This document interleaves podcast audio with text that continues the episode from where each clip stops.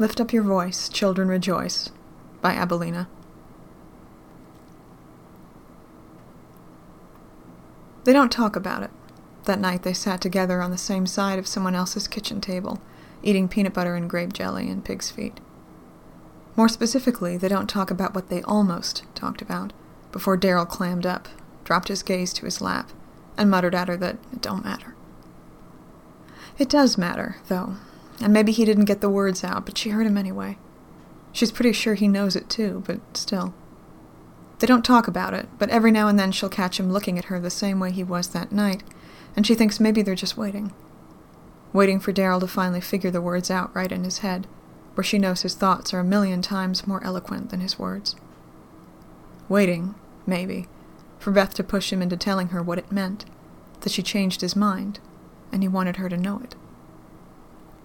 They've been here a couple of months now, as best she can tell.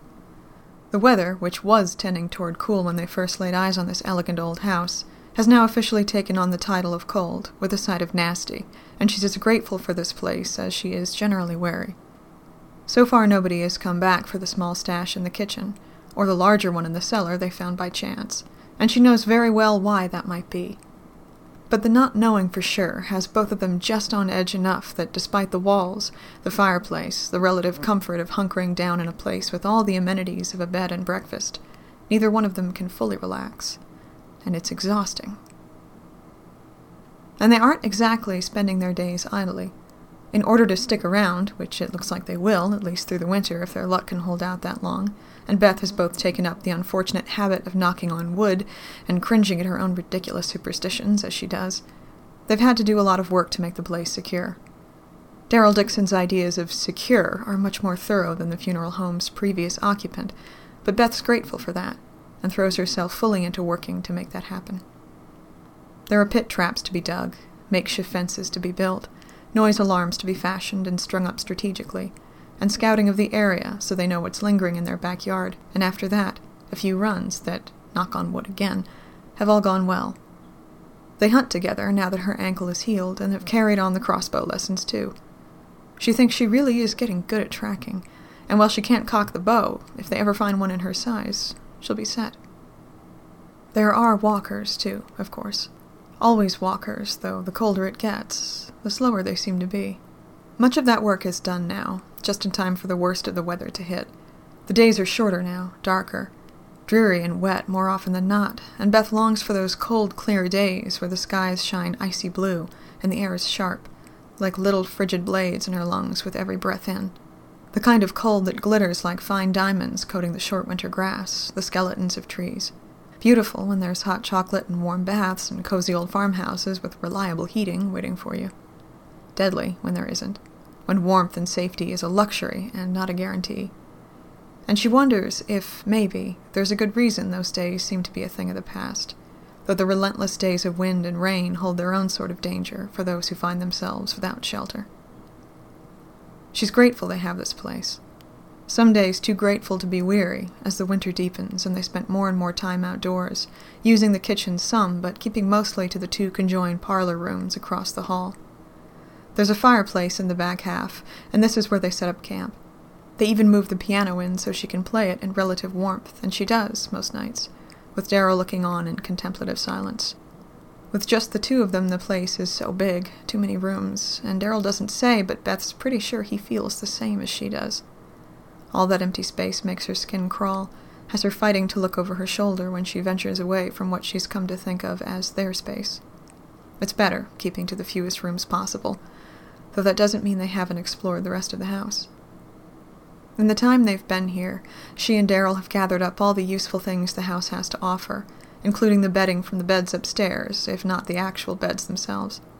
They sleep in shifts still, and that's another thing they don't put into words, but neither of them can relax when nobody's on watch. The couch is Beth's, and after weeks of sleeping on the ground, preceded by a year of thin mattresses and poky prison bed springs, this thing, which could have been right at home in her grandmother's house, feels more like something upon which the Queen of England might take her nightly repose. Daryl actually does use that casket, as macabre as it sounds, and it sits on the floor now since they moved it in from the front room. He manages to sleep deeply enough to snore sometimes, and though he assures her he ain't kiddin' about how comfortable it is, Beth's in no hurry to find out if that's true. A storm has raged the outside world the past two days, wind rattling the old windows even with the boards nailed across them.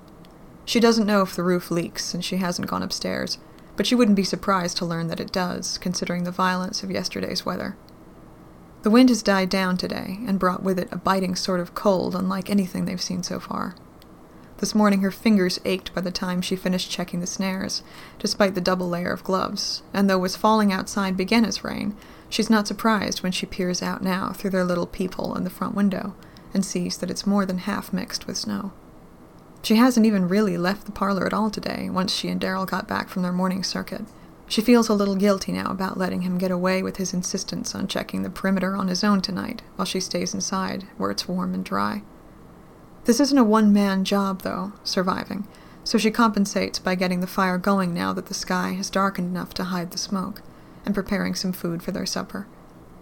He'll be cold and wet and hungry when he returns, and the least she can do is warm him up and feed him. She tries, and kind of fails, not to let her imagination wander but there's only so much control she has over her brain's ability to ramble on without her permission, particularly when there's not much else to do but think, with the weather how it is, and Daryl currently out in it. He's been gone a while. Not long enough that she should worry, though she does. It seeps a little deeper into her with each minute he's away, and now that the fire's blazing and the sort of soup she cobbled together is bubbling in its pot, her idle hands plead for something with which to occupy them. And so she wanders, the exact thing she resists most days, what with that whole bit about the emptiness. Except it's not aimless, not this time. They have explored the whole house and relocated the useful parts to the rooms where they live, but there are other things here. Things may be no longer useful, which fall outside the required realm of necessity and into some other category. Obsolete or unnecessary or even ridiculous. This isn't any of those things, at least, not to Beth. She doesn't quite know what Daryl might think, and something has made her hesitant to ask him. There's the noise, of course, an excuse which has merit even though he says he doesn't mind when she plays the piano, and the drain on the small amount of generator time they can spare, with the fuel supply as limited as it is. Beyond that, no, she isn't sure why she hasn't said. Just as much as she's unsure why she keeps coming back here to this cluttered little office whenever she finds herself alone in the house especially as all she ever does is look. It's like the one Mama kept in the kitchen. A portable phonograph, the kind that closes up inside its own little case. This one's a neutral sort of faded brown, but Mama's was that vintage minty green. Minty green, pristine, and always open, one record or another playing while she fixed lunches, or tidied up after supper, or danced with Daddy in the evening when all the work was done. No nightcaps in the greenhouse, just lullabies. Songs Beth doesn't even know the names of, but their words are forever etched into her heart, as deeply as they are into the vinyl grooves that played them. She put it away when Mama got sick. Before she knew, before she let herself know, that Mama wasn't going to recover. The records weren't the same without Mama's sweet voice humming along or her slippered feet swishing across the floor to their tunes, and Beth couldn't stand to see it sitting there, a silent reminder that something was seriously wrong with the world. She regrets it, now. Regrets not spending every last moment trying to remember instead of trying to forget. Some not so small part of her daydreams about going back to the farm, if only to drag it out and play each of those records one last time, just to commit them more fully to her memory. Her attempts at playing them on the piano just aren't the same. That isn't an option, though, and so she lifts the lid on this lonely player, scans the skinny spines of the record jackets for a name or a title that's vaguely familiar, and wonders if, one of these days, she'll actually work up the courage to ask Daryl if they can play something, even for a little while. She's so focused on her search that she almost misses his approach, footsteps nearly silent even on these cold floors. But she does hear him, and by the time he peeks his head around the doorway of the office, she's turned to face him a flush of heat rising in her cheeks at having been caught. Daryl, or rather some drowned rat version of him, steps fully into the open doorway, dripping water and chunks of slush onto the old hardwood as he shakes the wet hair out of his eyes. His gaze falls on the record she holds in her hand, Bing Crosby's Merry Christmas, one of the only titles that's familiar to her, and with a thread of snow falling outside, it caught her attention. She doesn't know that it's Christmas, but she doesn't know that it's not. What you got? he asks, though she's sure he sees it well enough. Beth's breath catches in her chest, and she doesn't understand because it's not a big deal, or it shouldn't be. It's just a record, just a simple idea of something she'd maybe like to do so she doesn't know why she drops it on the floor behind her and says, It's nothing. Come on, I made supper. Daryl's hungry, so he digs into the food, still wearing his wet clothes. The parlor is warm, though, since the fire's been blazing away in there a good couple of hours. Beth eats, too, not with quite the same vigor as Daryl. He watches her, as he so often does, with little flicks of his eyes up from beneath his hair, still lying damp and long down his forehead. She normally has to fight not to watch him, too, not to meet his eyes and issue the challenge her fluttering heart demands of him, the one he has yet to accept. What, Daryl? Tell me. What changed your mind? But tonight her thoughts dwell on the phonograph sitting all but forgotten in the office. She thinks about it, and the one abandoned at the farm, as they tidy up what little mess they've made throughout the day and secure the house for the night.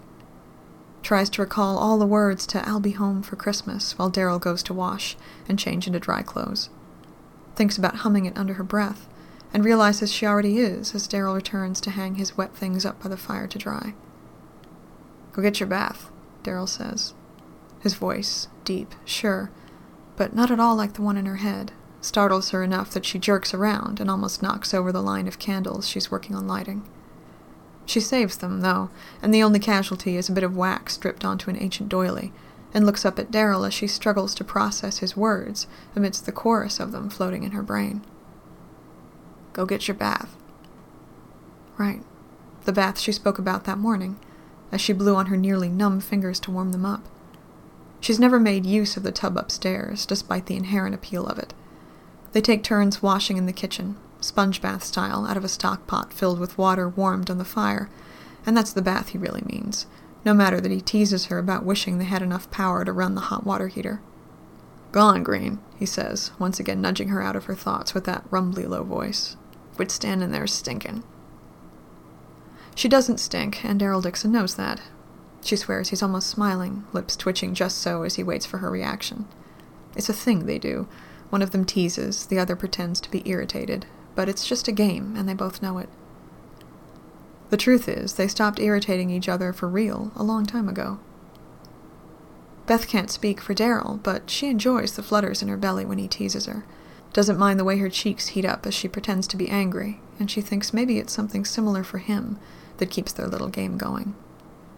After the compulsory arm crossing and I don't stink and the accompanying rolling of her eyes in response to Daryl's smirk, Beth grabs her pan of hot water from the stove to add to the washpot, takes her towels from their hook, and goes into the kitchen for her nightly bath. A real bath would be nice, she thinks, as she strips out of her day clothes and folds them up neatly and sets them out on the counter for morning. It's been so long since she's soaked in anything warmer than a stream, and because her mind's been on the past this afternoon, it doesn't take much for her thoughts to drift to that old clawfoot tub she once loved to soak in back home on the farm. She hears the muffled sounds of Daryl moving about in the other room, half listens to it as she washes, and wonders idly what he's doing out there. But then she finally gets the words right, the line she's been trying to remember, and everything sort of fades into the background as she sings quietly to herself in this tiny kitchen. Before she knows it, she's got nothing left to wash, and it's into her nighttime clothes, her yellow polo, scrubbed as clean as it'll ever get, and a pair of sweats they found on one of their runs. Christmas Eve will find me where the love light gleams. It's in her head now, the song fully remembered, and she contemplates trying to play it on the piano tonight, or something close enough to accompany the words that are wanting out. Her voice is nothing like Bing's, but she thinks she can make a go of it, and she's sure Daryl won't mind. Seasonally appropriate, too, considering the weather. A smile comes to her face as she recalls Daryl standing in the doorway, half covered in slushy snow, coming home and bringing Christmas with him. I'll be home for Christmas, if only in my dreams. What's she singing? She's halfway to the piano when Daryl speaks, and she hears his chuckle when he realizes he's caught her off guard. Beth turns, and her mouth drops open. I thought, and here he falters, just for a moment. Glimpses of the shy boy he must once have been showing through the hardened man on the outside, and in the way he ducks his head just slightly, how he pulls at his fingers. But he clears his throat and carries on. Thought you might want to listen or something, he says, now setting a hand on the lid of the phonograph he hauled in from the office.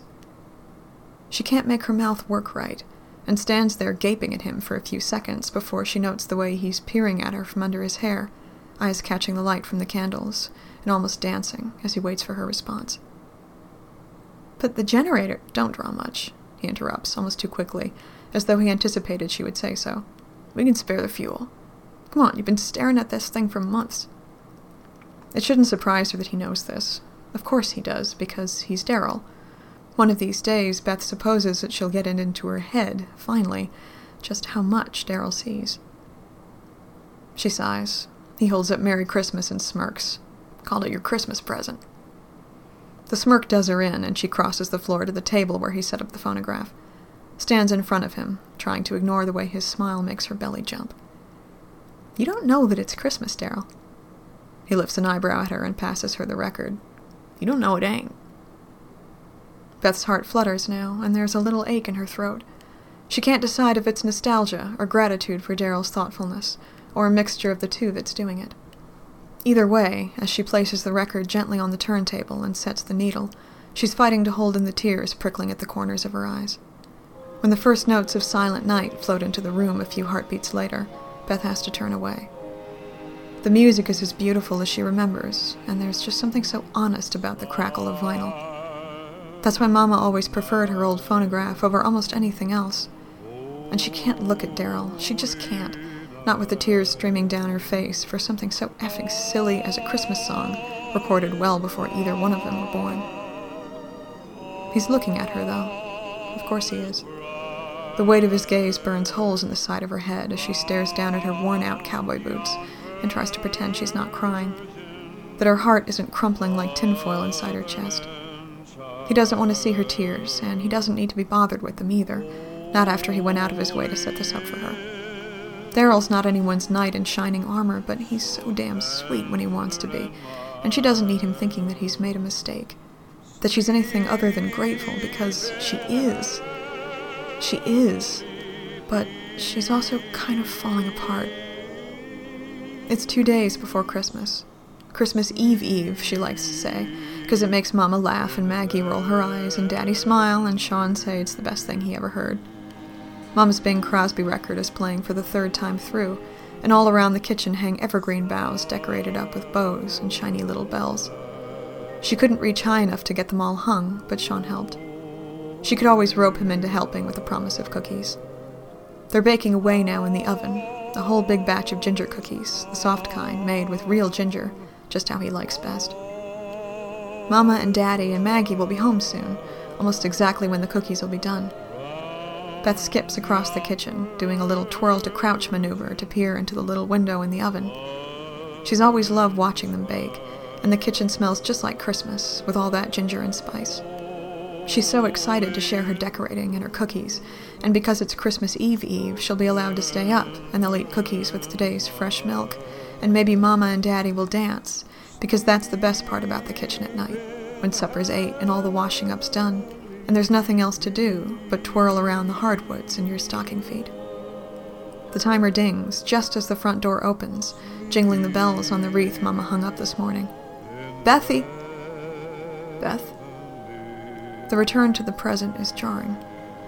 Enough that supper rolls around in her belly like a tidal wave, and she's almost dizzy with it. Silent night is long over, and White Christmas is just starting. She's missed a whole song locked in her head, and the tears are so thick now she can't even see. Can barely hear Daryl repeating her name over the buzzing in her ears, and before she knows what she's doing, she stopped the record and sunk down on her couch, staring at her hands through blurry eyes. It's what she wanted, it is. She doesn't understand. And her hands are shaking, and all she can think about is Mama's sweet voice, calling out her name from the doorway that long ago Christmas Eve Eve, a sound she will never, ever hear again. The couch dips, and in the periphery of her watery vision are another pair of hands clutched together atop a denim covered leg. Her bones are made of rubber, and when Daryl's shoulder bumps into hers, she sways over like a porch swing in the breeze. Hey, he says. You alright? She forgets sometimes. Forgets that the angry man who watched her fall apart by some lonely train tracks crumbled to pieces in a yard full of rubble and burnt up in a blaze of moonshine. Forgets about the man who gazed at her across a candlelit table, whose eyes never cease to follow her when they're together, speaking more with a single look than he's probably ever said in words. Of course her tears aren't going to scare him away. Not anymore. With a trembling hand, she rubs at her eyes, clearing them of some of the tears, although fresh ones gather immediately. My mom had this record, she says, her own voice sounding very far away. Daryl clears his throat very softly, and this time when he touches her shoulder with his, Beth leans into him instead of swaying away. Yeah, so'd mine. They talk, sometimes, about Daddy, and in doing so she often ends up telling stories of home, of the farm and Mama and Shawn. But they almost never talk about Daryl's past. She understands why, as much as she can hope to without him spelling it out for her, without having been there. So it's this almost casual mention of his mother, who, she's sure, he's never brought up before, that pulls her head up from its downward position and has her meeting his eyes across what's really very little space between them. He shrugs once their gazes meet, lets his eyes flicker between catching on hers and looking somewhere over her shoulder, as he does when he's talking about something he's not entirely comfortable with. Didn't get to play him much, he says, gaze sweeping now toward the silent phonograph and back again to catch hers, candlelight dancing in the dark of his eyes.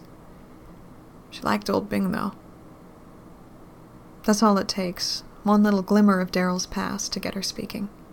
Then she's telling him everything about the phonograph so very like this one, about that Christmas memory and dozens of others, the soundtrack to her childhood accompanied by creaking floors and flowered aprons, and her parents' laughter as they danced away the evenings. And it wasn't every night, of course not, but when something you loved so much is gone for good, you can't help but think of it that way. Think of all the nights made poorer for the lack of something made of such humble beauty. When she finishes, Daryl's not looking at her anymore. He's looking across the room at that damn phonograph, and she wishes he would look at her now so she knew what he was thinking. He swallows, and it feels loud in the otherwise quiet room, but really it's only because she sees the motions of his throat that she notices it all. Should let it play, he says finally, after a long few minutes. Should remember. He rises from the couch and crosses the room, starts the record playing again right from the beginning of Silent Night. When he turns back to her, finally catching her eyes, what's shining there is just as much a mystery to her as ever. Somebody should, he adds, looking away again. Somebody should remember the good things. He doesn't say it, but she's certain that's what he means.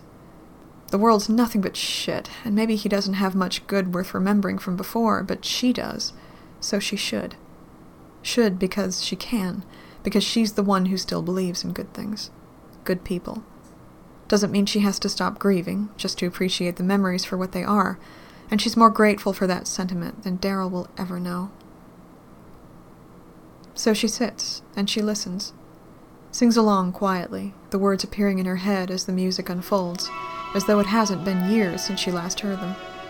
She imagines the Christmas tree that might sit in the corner behind the phonograph, and all the packages beneath it, wrapped in newsprint and brown paper, and adorned with bright ribbons and bows. Imagines the tree boughs, dark green and fragrant, hanging from the walls after hours spent decorating them.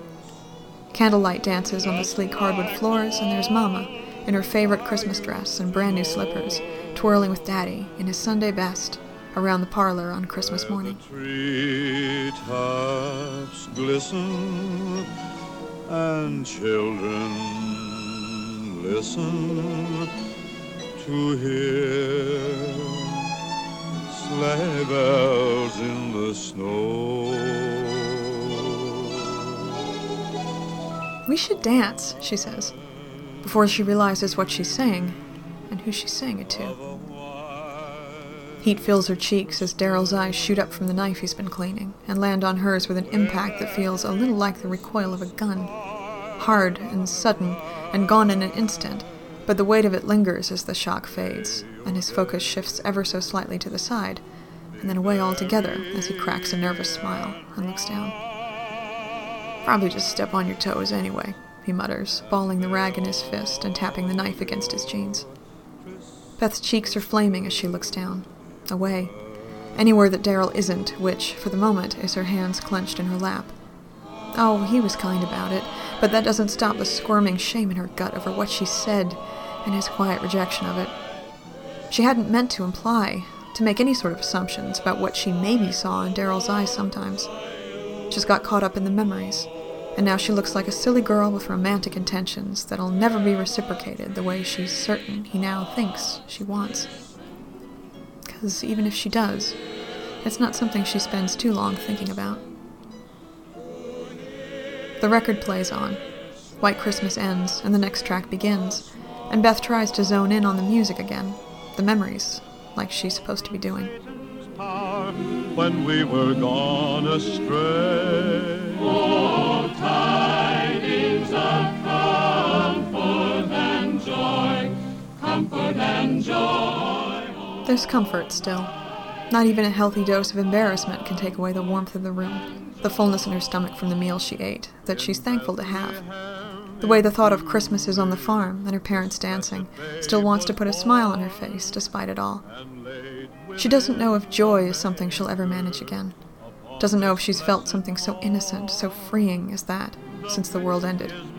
She should be, if not joyful, at least happier, but she can't help feeling somehow that she's ruined Daryl's present with this melancholy that settled across her shoulders like wet wool. Heavy, scratchy, a bit too warm for comfort. And knowing that sinks her mood down just that much lower.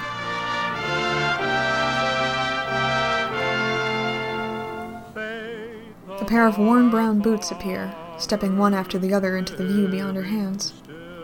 Only now that he's here does she recall the creak of the floors, the quiet thump of his feet as he crossed the room. It feels like forever that she stares down at them, and the ragged end of a worn lace peeking out from beneath the frayed denim.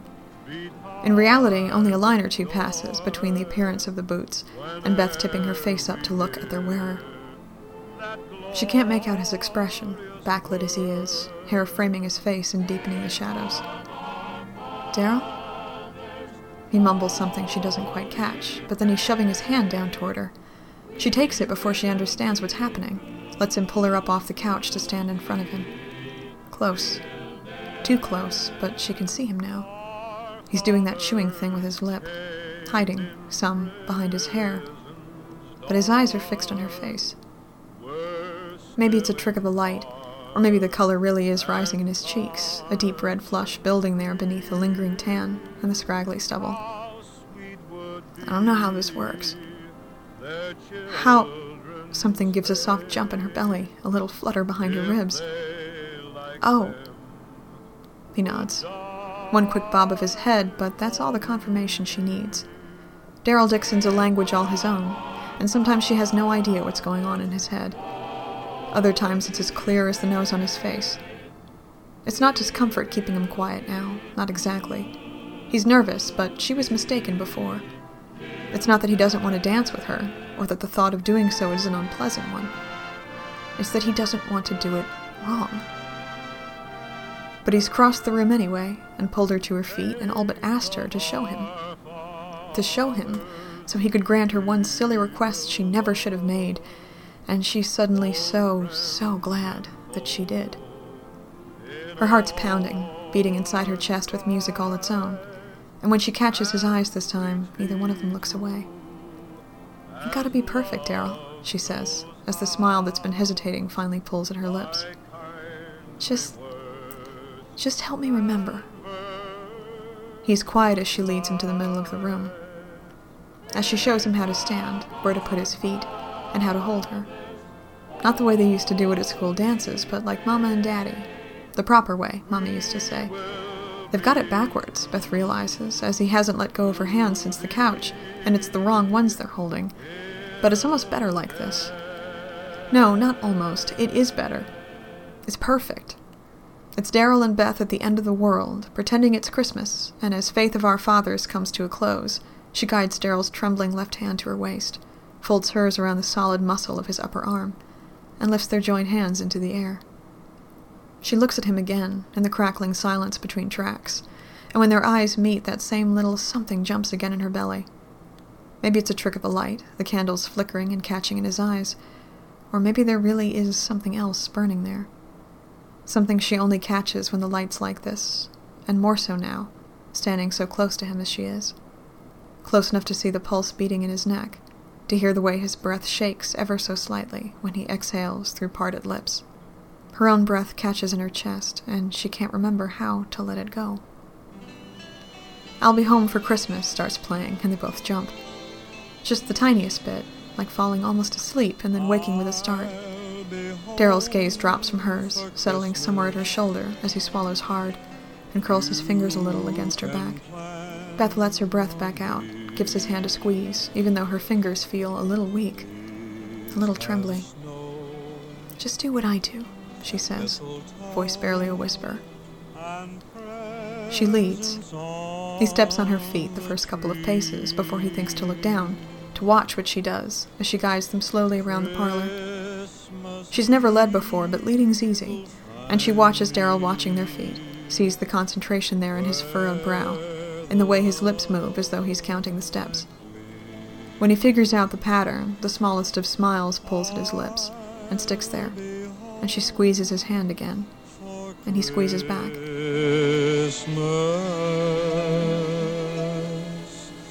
if only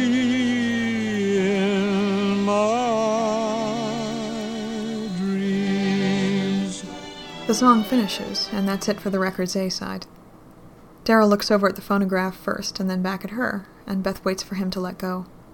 To step away now that their dance is done, and the two of them can settle back into more familiar patterns. But the smile he wore before still lingers there, alongside a little gleam in his eyes, and it strikes her that he's actually having fun. That dancing with her was an enjoyable enough activity to want to keep doing it. She grins at him, and he tosses his head toward the now silent player and offers a patented Daryl Dixon grunt, which can and does mean anything and everything, but just now she hears, Keep playin', like he once told her to keep singing, and with a bleat of laughter she can't hope to control, she twirls them over to the player to flip the record. It's Jingle Bells next, and Daryl again looks down, keeping track of the steps that go along with the faster tempo. No squish toes this time, just a couple of missteps, but it's good, it's fun, and sure footed Daryl takes to it in no time. She grins at him, watching him smiling down at their feet, and they're not just stepping, not quite, anymore. O'er the fields we go, laughing all the way. Bells on bobtail ring, making spirits bright. What fun it is to ride and sing a sleighing song tonight. Jingle. That little flutter in her chest sweeps deep like wings, and it's silly and strange, and she shouldn't indulge in it. They're just dancing, except it's almost like they're floating, her and Daryl, floating around the parlor two feet off the floor as one song ends and the next begins just as jolly as the last. With little tin horns, little toy drums, Rudy toot toots and tum tums, Santa Claus is coming. The lyrics she loved as a little girl make her laugh now, and Daryl laughs with her, a rumbling chuckle that tugs his smile even wider. He is having fun, he most definitely is, and that feeling she was chasing before, that little spark of joy, it blooms in her chest, bright and billowy and light as air. She hasn't felt like this, laughed like this, for a good long while, and doing so while spinning around the room with Daryl Dixon is its own sort of joy. When the music slows, so do they, but Daryl's got a handle on this now and the transition smooth. She's still watching him when he looks up, finally. His nose brushes her forehead, and they both suck in a breath and hold it there, as she gazes up at him and he gazes down at her.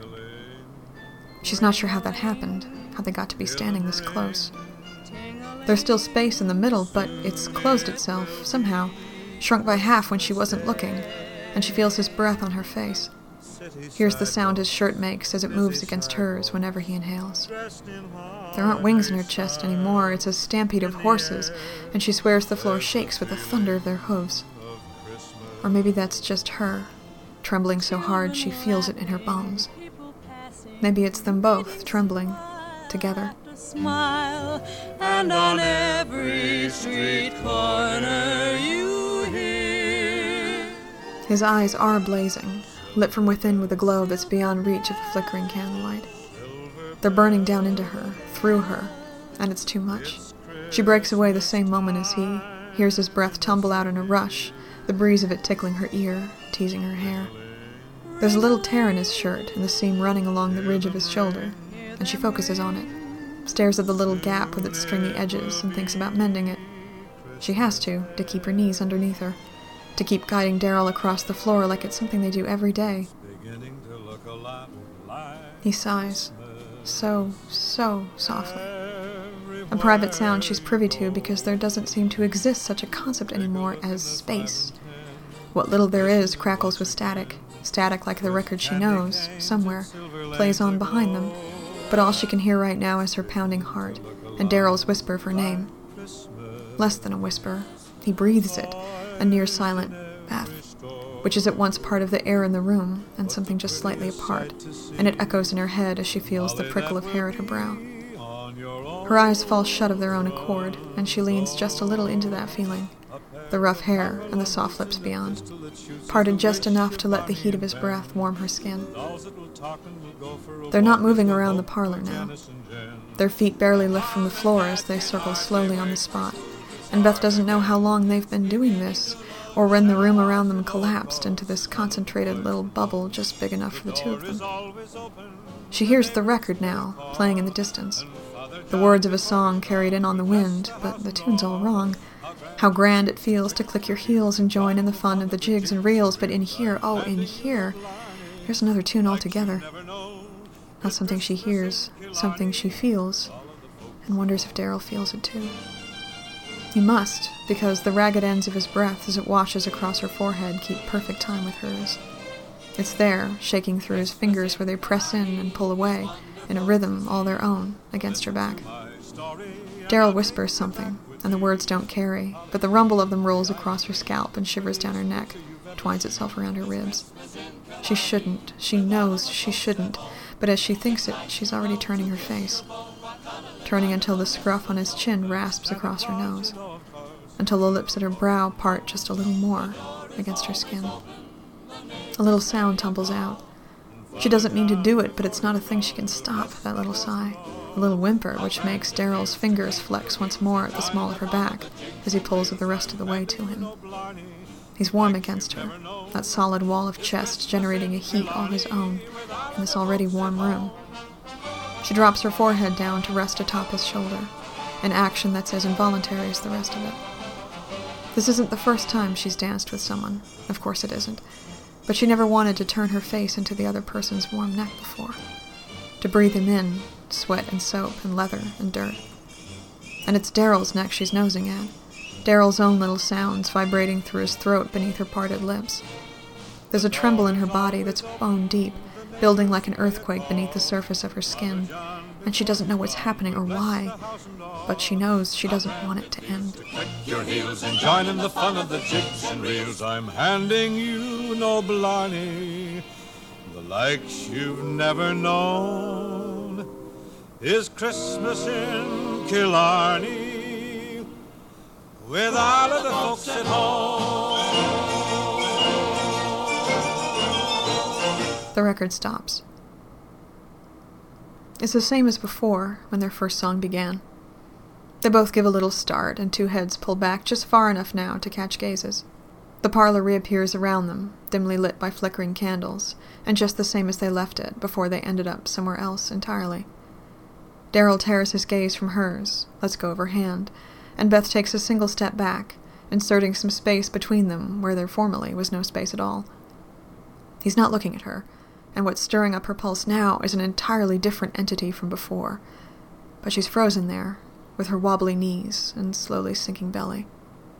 They both are, standing motionless in the empty center of the now silent room, and looking at anything but each other. Daryl moves, eventually. Shuts the lid on the phonograph and leaves the room. Beth knows he's only going to switch the generator off, but he might as well be heading out on a two day hunt for how far away he feels. She doesn't want to cry. She does not. There's no point shedding tears over something so silly, over something she sure wasn't really anything at all. She thought, but no, no, of course not. It was just a dance. Just two people chasing memories of the past, and no matter what she might think she sees in his eyes, it could never be anything more than that.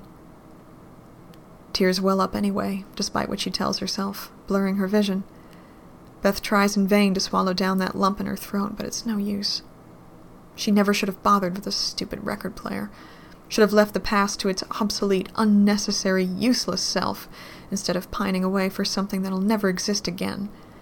Or something that never existed at all. The first tears fall to the sound of Daryl's footsteps as he ascends the stairs from the basement where the generator lives and she drags them off her face with the heels of her hands. He can't see her like this, but there's nowhere to go. Just the two of them in this big, lonely house, but the thought of running from the room, from this place that's now become the only home she has, makes her want to vomit her supper all over the floor. Instead, she drops down onto her couch, reaches for the quilt, hand stitched patchwork, and every bit as old as that damned record, and curls up beneath its familiar weight reminds herself that there's no Christmas, not anymore, and she was foolish for pretending. Feels the shame of it burning in her cheeks for letting herself get so caught up in it. It isn't long before Daryl returns. Beth hears the tapping of his boots long before he enters the room, and she burrows deeper beneath her bedding. That crackling static is back. The air beyond her blanket refuge is charged and weighty. She knows he must be looking at her, but she won't. She refuses to look up, refuses to see what isn't there in his gaze, is afraid for him to see what lingers in hers. She listens to him moving about the room for a time, blowing out the candles they don't need, helping himself to the last of the soup. After that, it sounds as though he's just clomping around, moving things, fiddling with their shit and the clutter that came with the house. Making noise for the sake of noise, and that's so un-Daryl like it makes her wonder if he isn't trying to draw her back out. The thought makes her belly jump again, but she pushes it down. She doesn't want him to see her disappointment in returning to status quo.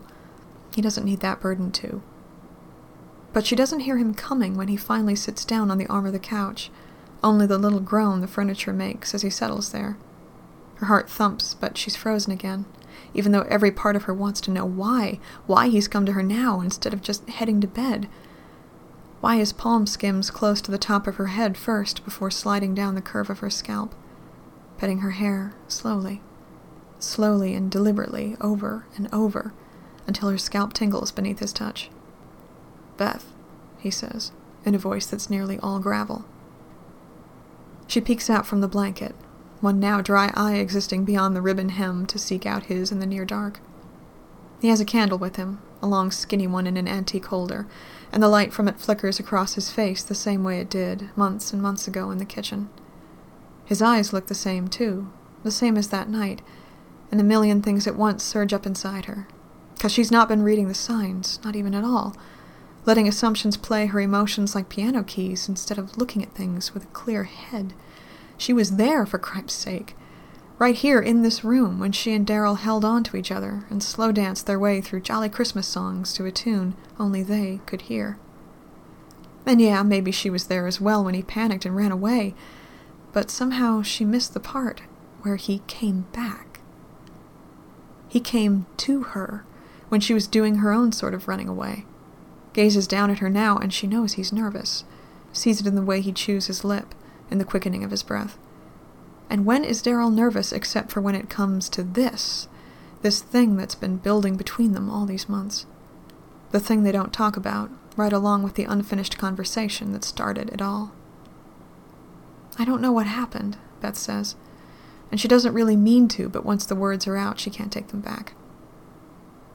Daryl doesn't smile exactly, but his lips twitch just a bit as he shrugs and bravely keeps looking at her. Me either, but it was something, right? She says in a whisper, pushing the quilt down now so she can sit up. Daryl keeps stroking her hair, even as she comes upright, fingers combing through the strands now instead of merely gliding over them. His eyes track hers as she moves, and hold, and he takes in a deep breath that shakes through his shoulders. Yeah. Yeah, it was something. Daryl, Beth. They speak at the same time, and it's enough to snip through a bit of the tension. She lets out a giggle, and he looks down for a second or two, but it's not avoidance, not this time. When he looks back up at her, he's wearing a hint of a smile, and there's something so open and vulnerable shining in his eyes that she wants to crawl right up inside them and make herself a nest in their flickering depths. Come here, Beth says instead, sliding over, making a space for him between her and the couch's arm. And it's not a lot of room, but he sets the candle on the floor and slides down anyway, tangles his fingers in her ponytail and gives it a little tug, and it's only natural to lean her head over onto his shoulder to gather the blanket around the two of them and snuggle down beneath it, the weight of his arm at her back. She listens for a minute or two to his heart thumping away in his chest, just like hers. Wonders if his belly's jumping too, and thinks maybe it might be, the way he sighs and twirls her hair and leans his head over to rest against hers. We doing this then? he says, still in that gravelly whisper. His boldness swirls warm through her chest, and she smiles.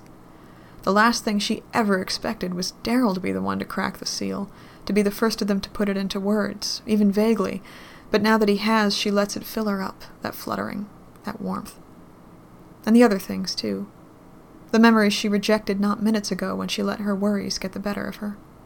That fullness in her heart when she thinks about those Christmases past, of family and love and home. She is home. It's not the one she grew up in, but it's home, nonetheless. Daryl is family and has been since the day they fled the farm. And maybe that's looking a little different than it used to, but that doesn't make it any less true.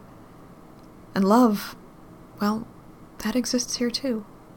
She's not sure exactly how to qualify it yet, but that's okay. They don't really need to. We doing this then? Really, they have been for months. Nothing much changes now that there's words to go along with it. More of this, perhaps, snuggling on the couch. More of other things later, when they get used to this part.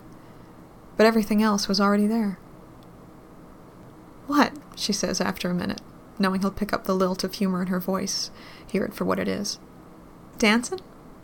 He chuckles as he turns his head to place the gentlest of kisses into her hair. Yeah, dancin'. All right, Daryl, she says, and burrows her head even deeper into his chest. I'd love to. They sit together in silence, the both of them curling in until they're well tangled up there beneath her quilt. The candle in front of them shrinks, leaving trails of white wax down its sides, over the edges of its holder to drip down to the floor. The words are in her head, have been all night, and they find their way out easily now, first hummed into the fabric covering Daryl's chest, then sung like a secret whisper, a song for just the two of them. Pretty soon there's nothing else to do but stretch out together on the couch, her back to his front, the warmth of his breath on her neck, and the comfort of his arm wound around her. And she sings. Sings for him, sings for herself, sings for the memories she'll never again allow herself to forget. It's not the Greene farm, but it is a lullaby, and she sings and sings and sings until they drift off together to sleep, surrounded by candles on a night that might not be Christmas but if she wants it bad enough, it could just be. Christmas Eve will find me where the love light gleams. I'll be home for Christmas, if only in my dreams.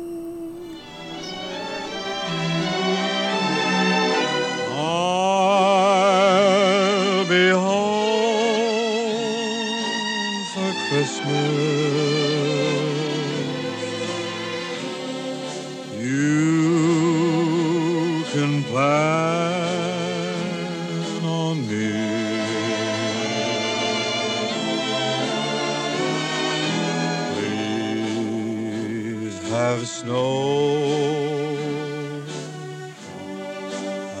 mistletoe and presents on the tree.